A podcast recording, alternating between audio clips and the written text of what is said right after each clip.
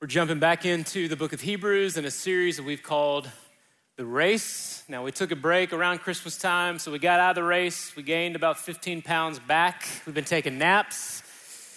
So, starting here, Time Change Sunday, we're jumping back on the track uh, as we are running our race for the Lord Jesus Christ. I want to encourage you to turn in your Bibles to Hebrews chapter 7, which is where we'll be today. I love that you bring your Bibles to church. Nothing wrong with the digital versions as long as the digital versions don't lead you to be distracted the whole time, checking social media, email, to do list, all that kind of stuff. So, Hebrews chapter 7, as you're turning there, I just want to emphasize that after today, there's four Sundays to Easter. Easter is uh, Super Bowl Sunday, that's Resurrection Day. It's the best day in their calendar year for us as followers of Jesus. And we're praying that this Easter will be someone's first Easter because God used you to share the gospel with them. So every week, we're being challenging you. Have you had a gospel conversation this last week? Who's that one name, that person God's put in your heart? Be praying for. Uh, I want to encourage you to be sharing with them. And in fact, in two weeks, we're going to be asking uh, just we're going to have a little moment in our service to dedicate names before the Lord. People that we're praying would come to know Jesus Christ. So let's get after it. Let's get serious about sharing our faith, and uh, let's see what God what God does. The great wise sage of our age, Ricky Bobby, once said, "If you ain't winning, you lose it." Well, no disrespect to Mr. Bobby. But sometimes being first isn't the best thing. Being first always isn't best. In fact, I bet you can think about things in your life where just because it was the first doesn't mean it was the best. Your first job probably hasn't been your best job. Your first date probably wasn't your best date. I can think for me, my, my first sermon was definitely not my best sermon. Your first kid was probably not your best kid, all right? Just kidding, just kidding. I'm a baby. Anybody the baby of their family? Anybody? Amen for babies. Love it. All right, so firstborn, all right. If you like to cook, I bet your first cooked meal wasn't your best meal. You get the point. Businesses know this. Just because you're the first doesn't mean that you're the best. Any y'all checked your MySpace page lately? Anybody? You can be first, doesn't mean you're the best. The reason I say that is because today, in a very complicated portion of Scripture, the argument that the author to the Hebrews is going to make to people who believe that the first covenant, which then was the only covenant, was the best covenant, was in fact not the best covenant. Because of Jesus, the first isn't the best. We're going to look at Hebrews chapter 7 today, and we're going to try to make our way through the entire uh, chapter, though I will save some comments and reserve the bulk of our time for the end because I think this has a lot of relevance to your life today. But I want us to look at Hebrews chapter 7, and we're going to read chapters uh, 6, 19, and 20 which set up chapter 7. And then I want to read the last verse of chapter 7. So these are the two bookends that set up what the author is doing here. I think that's really important. So let's all stand together. I want to read for you Hebrews 6, 19, and 20, and then chapter 7, verse 28.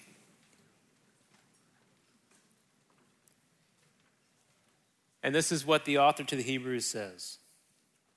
Verse 19. This hope we have as an anchor of the soul, a hope both sure and reliable, and one which enters within the veil, where Jesus has entered as a forerunner for us, having become a high priest forever according to the order of Melchizedek. Skip down to verse 28 of chapter 7. For the law appoints men as high priests who are weak, but the word of the oath, which came after the law, appoints a son who has been made perfect forever. We're going to talk today about Jesus being our high priest. So let's pray to him now. Oh, Jesus, we just come to you and ask that you would take your word by the power of your spirit and God, write it onto our hearts. Not so that we win some Bible trivia contest, but Lord, that we would walk in truth. Lord, remind us again of who you are today through your word. We'll pray it in Jesus' name. Amen. Amen. You guys grab a seat.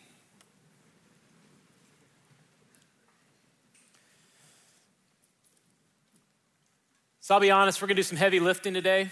If you are new to the Bible, I'm probably going to make comments of things that you have never heard about.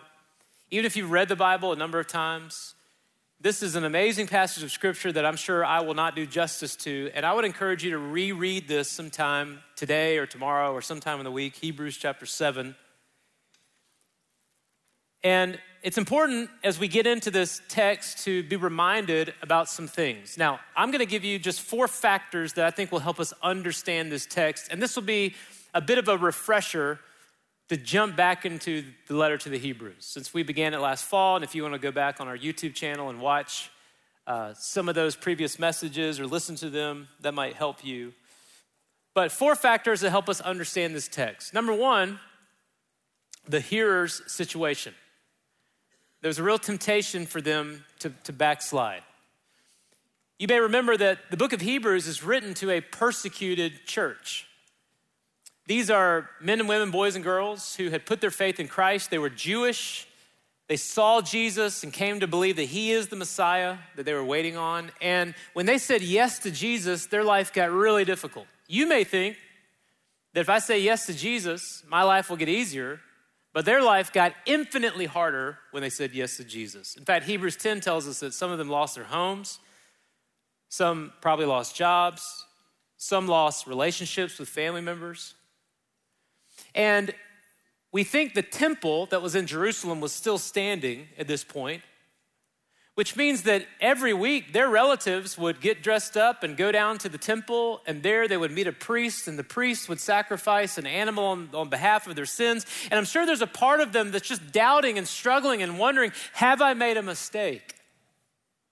Have I made a mistake? Is, is Jesus the Messiah? Do, do I still need a priest? Do I still need to go to the temple? Is this worth it? That is the setting in which the author is writing to the Hebrews. To make his point about Jesus being the high priest that they need, he brings up some different characters. There's four characters, really, if you want to count Jesus as a character in the story, but the other three would be Melchizedek. We'll learn about him. If you've never heard of him, that's okay. Uh, Abraham, who will play a role in this, and then Aaron. Now, Aaron's name is not mentioned anywhere in, in Hebrews 7. But Aaron was the first high priest of Israel. And what we know from the scriptures is that those from the tribe of Levi were the ones instructed to keep the temple going. So, a phrase I'm going to use today is the Levitical priesthood. And by that, I mean basically the whole Old Testament temple system with priests and bulls and sacrifices and ritual. That, that whole thing I'm going to call the Levitical priesthood. All right, number three central text. In many ways, Hebrews is a sermon based on Psalm 110. You don't need to turn there, but I just want to read one verse from Psalm 110 because this is really pivotal to the argument he makes in Hebrews 7. In verse 4 of Psalm 110, he says this The Lord has sworn and will not change his mind. You are a priest forever according to the order of Melchizedek. That's a messianic psalm pointing to when the Messiah comes, God says that you will be a priest forever like Melchizedek, which I think is why he's writing this in Hebrews chapter 7. Another key passage is Genesis 14. We'll make mention of that in a minute when Abram meets Melchizedek and gives us a type uh, that points to Christ. Lastly, I want you to see the form of his argument. And this is what many people call a disjunctive syllogism. Now, I know you're like, what do you think, Clay? We don't know what a disjunctive syllogism is? Well, for all of you who are in the third grade, I'll, I'll tell you. I'm just kidding. No one knows what a disjunctive syllogism is. It's those old school logic things, you know, your P's and Q's. You ever heard of that? And there's all these different arguments. Well, he uses a, a disjunctive syllogism. And, and the flow of the argument goes like this You have to choose. It's either P or Q. It's not Q, therefore it's P. And that's how he makes the argument. Like if I were to say, all right, I got, um, I got an apple in this hand, P, and I got a peach in this hand, Q. All right, apple, P, peach, Q. All right, so I'm gonna put one of them behind my back. P or Q, it's not the peach, therefore it's the what? It's the apple, right? So this is the whole point he's making here. Not about peaches and apples, but about Jesus. Now you're going, where are you going with this? He is going to make an argument to prove why Jesus is a high priest. And there's gonna be a part of you that thinks, why are we talking about this? What's this have to do with my life? If I'm a student in high school, or I'm going to work tomorrow, or I'm taking care of kids this week, or I'm just trying to get a new job, or I'm dealing with this crisis in my life. Everyone in here, I guarantee, has walked in with some kind of pain in their life. Your marriage is falling apart, but you don't wanna talk about it. You're this huge fork in the road trying to make a decision that you can't make. You're dealing with this medical crisis that you don't, you don't know how to handle. This passage has amazing relevance for you, but we've got to do some heavy lifting, building some foundational blocks before we can get to this whole notion of Jesus being the priest. So, you guys hang with me and we'll get there, but let's look at the argument. What's his first premise? Premise number one you got to make a choice. Either Jesus' priesthood is best or the Levitical priesthood is best. One or the other. Either Jesus' priesthood is best or the Levitical priesthood is best. Kind of the P's and Q's, right? So here's his argument. Let's start with verses 1 through 3. He said, For this Melchizedek, king of Salem, priest of the Most High God, who met Abraham as he was returning from the slaughter of the kings and blessed him to whom also Abraham apportioned a tenth of all the spoils, was first of all, by the translation of his name, King of Righteousness, and then also King of Salem, which is King of Peace. Without father, without mother, without genealogy, having neither beginning of days nor end of life, but made like the Son of God, he remains a priest perpetually. So, one quick question is who, who is this Melchizedek guy? The only time he shows up in scripture is in Genesis 14.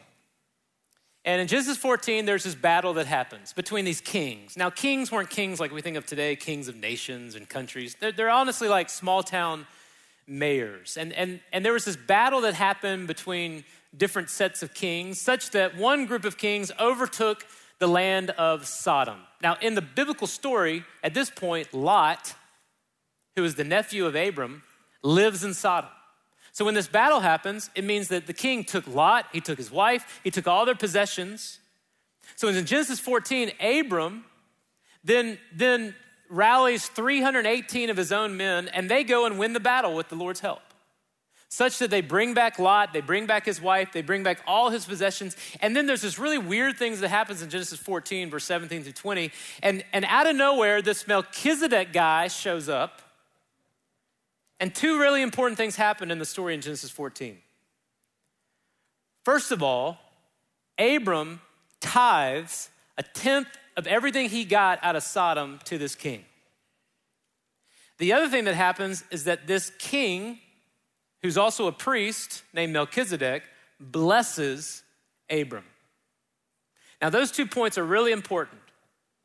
What he told us in verses 1 through 3 of Hebrews 7 is a couple things. This Melchizedek guy, his name means king of peace because king of Salem, Salem comes from the same word as shalom.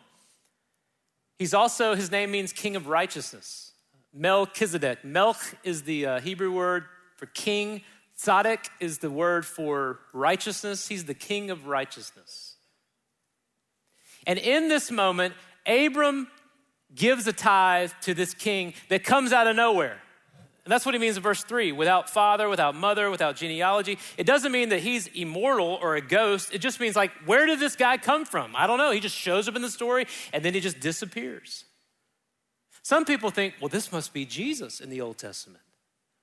No, I don't think this is Jesus. I think a key phrase here is that he says Melchizedek in verse 3, he is like the Son of God. He's not the Son of God. Again, you're going, where is he going with this? Well, he's building this argument. See, many of the Jews, especially in the book of the Hebrews, think, well, if the temple system is where God's perfection lies, then I need to make sure I'm always giving within that first temple covenant. But Abram, the one through whom God gave a covenant, ties to someone outside the covenant. We'll, we'll, we'll make all that clear in a second, but look at verse 4. Now, observe how great this man was to whom Abraham the patriarch gave a tenth of the choicest spoils. And those indeed of the sons of Levi who receive the priest's office have a commandment in the law to collect a tenth from the people, that is, from their countrymen, although they are descended from Abraham. But the one whose genealogy is not traced from them collected a tenth from Abraham and blessed the one who had the promises.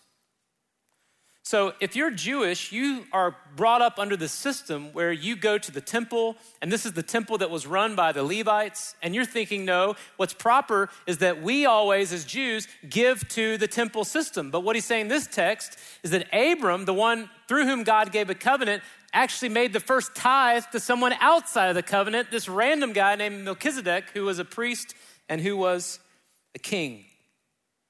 And he says in verse 7 But without any dispute, the lesser person is blessed by the greater. In that instance, though Abram is the recipient of God's blessing, it's Melchizedek who blesses Abram. You would think the story would go, and Abram blessed Melchizedek.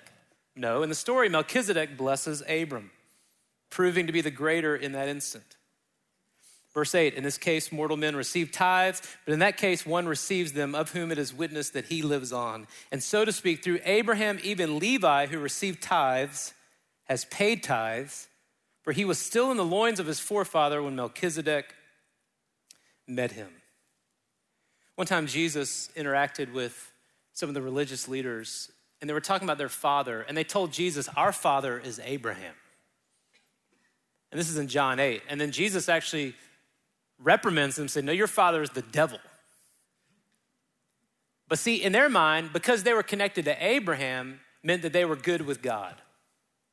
I think many people in the book of Hebrews would have thought the same thing. Hey, we're connected to Abram, we're good to go. But what he's proving is that in this story, Abram actually ties to someone greater than himself. Now, this is all going to get to Jesus to remind them that there's someone outside of this first temple covenant through whom God wants to be your priest. But he's building this argument. So he's just illustrating the story, making points about it, verse 1 through 10. Verse 11 through 19, now he wants to, to deconstruct, if you will, the Levitical priesthood. So here's premise number two the Levitical priesthood is inferior. It's inferior. There were people who thought that they were made perfect through this system of the temple and the bulls and the goats and the sacrifices and the Day of Atonement and, and all these rituals that the Jewish people held to. They thought that that is the way to become perfect. I'm sure the family members in Hebrews who were belittling those who had come to Christ were thinking, you guys are not right with God anymore because you, you believe in Jesus instead of going to the temple. You believe in Jesus instead of going to have a, a, a lamb sacrifice for your sins on the Day of Atonement. You have put yourself outside of God's perfect way. And what he wants to do in verse 11 through 9 is actually start to break down why the Levitical priesthood is inferior, implying then why Jesus is superior. Look at verse 11. So, if perfection was through the Levitical priesthood, for on the basis of it the people received the law, what further need was there for another priest to arise according to the order of Melchizedek?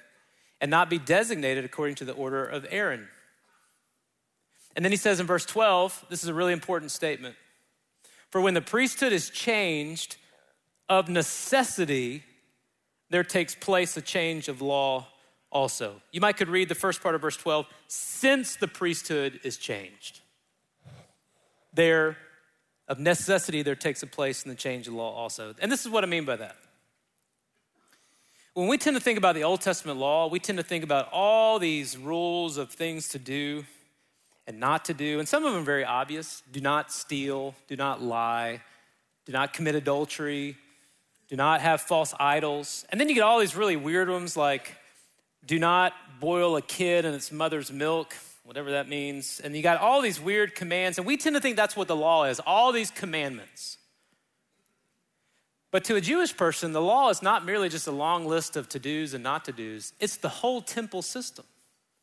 When you guys start your Bible reading plans in the beginning of the year, I mean, how many of your Bible reading plans have just come crashing down on the shores of Leviticus every single year?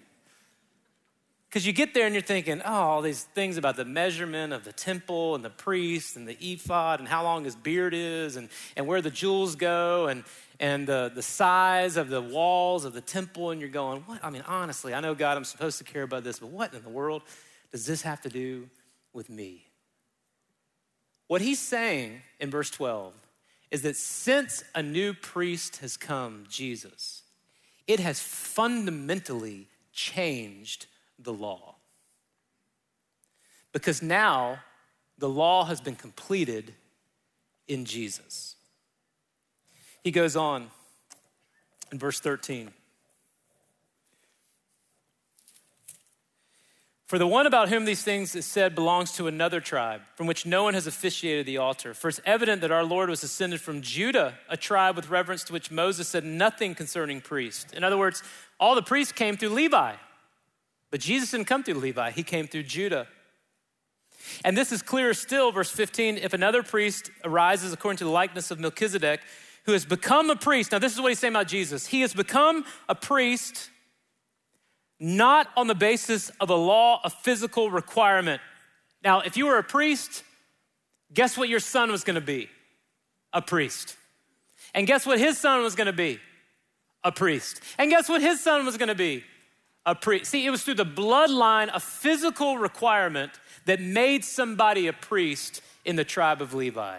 But Jesus Christ was not made a priest because of his bloodline, but rather, as he says in verse 16, but according to the power of an indestructible life. You know what made Jesus a high priest? It was his resurrection.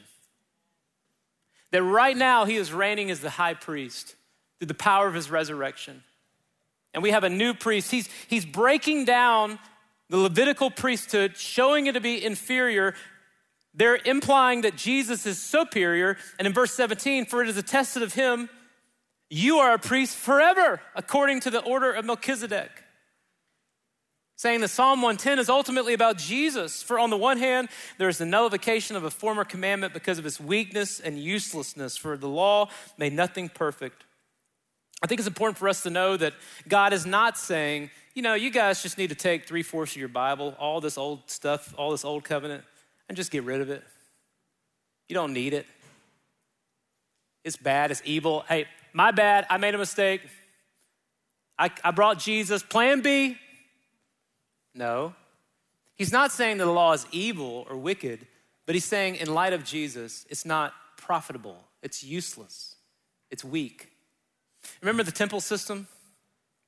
They had all these corridors where you would go to what they called the Holy of Holies. And only the high priest could go behind the veil. See the picture here of the veil? Remember that? That only the high priest could go into that veil. And, and you better hope that that high priest was holy. You better hope that he had confessed his sin. You better hope that he was right with God because God might kill him and God may not forgive your sin because of his sin. Only one person could get behind that veil. But did you know all that's fundamentally changed? See, through the power of Jesus' resurrection, I love how he talks about it at the end of verse 19. He says, Since there is the introduction of a better hope, a better hope through which we now come near to God. And so this is his whole point, all right? This is where we start to land the plane in terms of what this has to do with you and me. The whole conclusion of his argument is, is clear and simple. It is this Jesus' priesthood is superior. Now, the thing is, you need Jesus as a high priest, but you never think about it. A lot of us functionally still have Jesus hanging on a cross in our minds. Because when we think about the gospel and who Jesus is, we think the number one thing that Jesus did was he died on the cross for my sins. And that's why he came to die on the cross for my sins. Now, it is true that Jesus came and died on the cross for our sins. But let me also remind you, he's not still hanging there. He got off the cross was buried. Three days later, he rose again, which is God's way of saying that your death was sufficient.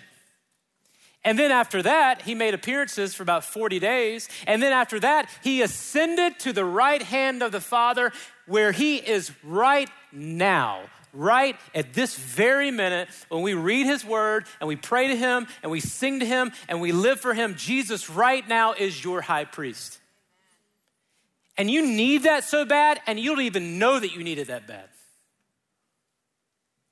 What does it look like for Jesus to be our high priest? Or maybe I can say like this so what? You're thinking, I'm a, I'm a sophomore in high school, so what? I'm a grandparent, so what? I'm dealing with this cancer diagnosis, so what? Let me tell you, so what? You know what's so good about being thinking that Jesus is your high priest? That's what he does in verse 20 through 28. Number one is this because he's our high priest, he guarantees, guarantees our salvation. Now, in verse 20 and 21, he deals first with the, God, that, the fact that God swore that his priesthood would come with an oath. That's what he says, and to the extent that it was not without an oath. Verse 21 For they indeed became priests without an oath, but he with an oath through the one who said to him, The Lord has sworn. There's the language of an oath. God has sworn this. God only takes three oaths in Scripture one to Abraham, one to the Israelites, the third is right here to Jesus Christ. God has sworn that he is a priest forever. By the same extent, Jesus also has become the guarantee of a better covenant. Now, next week in chapter 8, we'll look at why it's a better covenant. But Jesus is said to be the guarantee. Your text may say the guarantor. Do you know what a guarantor is? A, a mediator is someone who comes in between two warring parties and fights for reconciliation. Like maybe in a business deal, you had to hire a mediator, or in a marriage, you had a mediator. And the mediator is not personally involved in the conflict, but the mediator steps in and resolves the conflict. That is different than a guarantor. A guarantor is someone who puts their word and their resources on the line and says, I will step into the middle of this and I will fix this myself. The Apostle Paul in the book of Philemon's, uh, Philemon said of his runaway slave, he said, if he's, if he's run up any kind of account, put it on my tab, I'll pay for it. That's what a guarantor does. Jesus Christ, by virtue of his resurrection and him sitting right now at the hand of God, has guaranteed your salvation. Imagine if you are the original audience hearing this, you're thinking, maybe I need to go to the temple to be right with God. Maybe I need to keep all those rituals to be right with God. Maybe I need to not eat, you know, certain foods to be right with God. Maybe I need to do, maybe I need to do all these things. And we need to be reminded that Christianity is much less about us holding on to God and much more about God holding on to us. And God sent Jesus to die on the cross for our sins, to be raised from the grave, and now to be ascended and right at the right hand of his Father to guarantee, he is our pledge in his resurrection that one day we will rise to be with him forever. He's your priest. He guarantees. And what God starts, he finishes. Number two, so what? This text tells us that Jesus permanently, permanently intercedes for us. Thinking about the priests, verse 23, the former priests, on the one hand, existed in greater numbers because they were prevented by death from continuing. The greatest medical issue these priests kept dealing with is dying. We like this guy, and then he died. This guy served as priest and then he died. We like this priest and then he died. We didn't like this priest, we're glad he died. But then his son came, we liked him, but then he died. They keep dying and dying and dying and dying and dying and dying, and all of us are replaceable. I'll die, you'll die, all of us are replaceable. But listen to this Jesus, on the other hand, because he continues forever, holds the priesthood permanently. Forever. There is no other priest needed. You don't need to go to the temple. He's your forever priest, verse 25. Therefore, he is able to save forever those who come to God through him, since he always lives to make intercession for them. Jesus intercedes for us, which means that he is our advocate, which means he, he hears and responds to our prayers. He pleads for us, he advocates for us. He, he is our champion, if you will. Now, now I am a lousy intercessor. I'm just, can I just be honest with y'all? Like sometimes you'll ask me to pray for stuff, and I just forget. Or I get tired, I get distracted, I don't feel like it.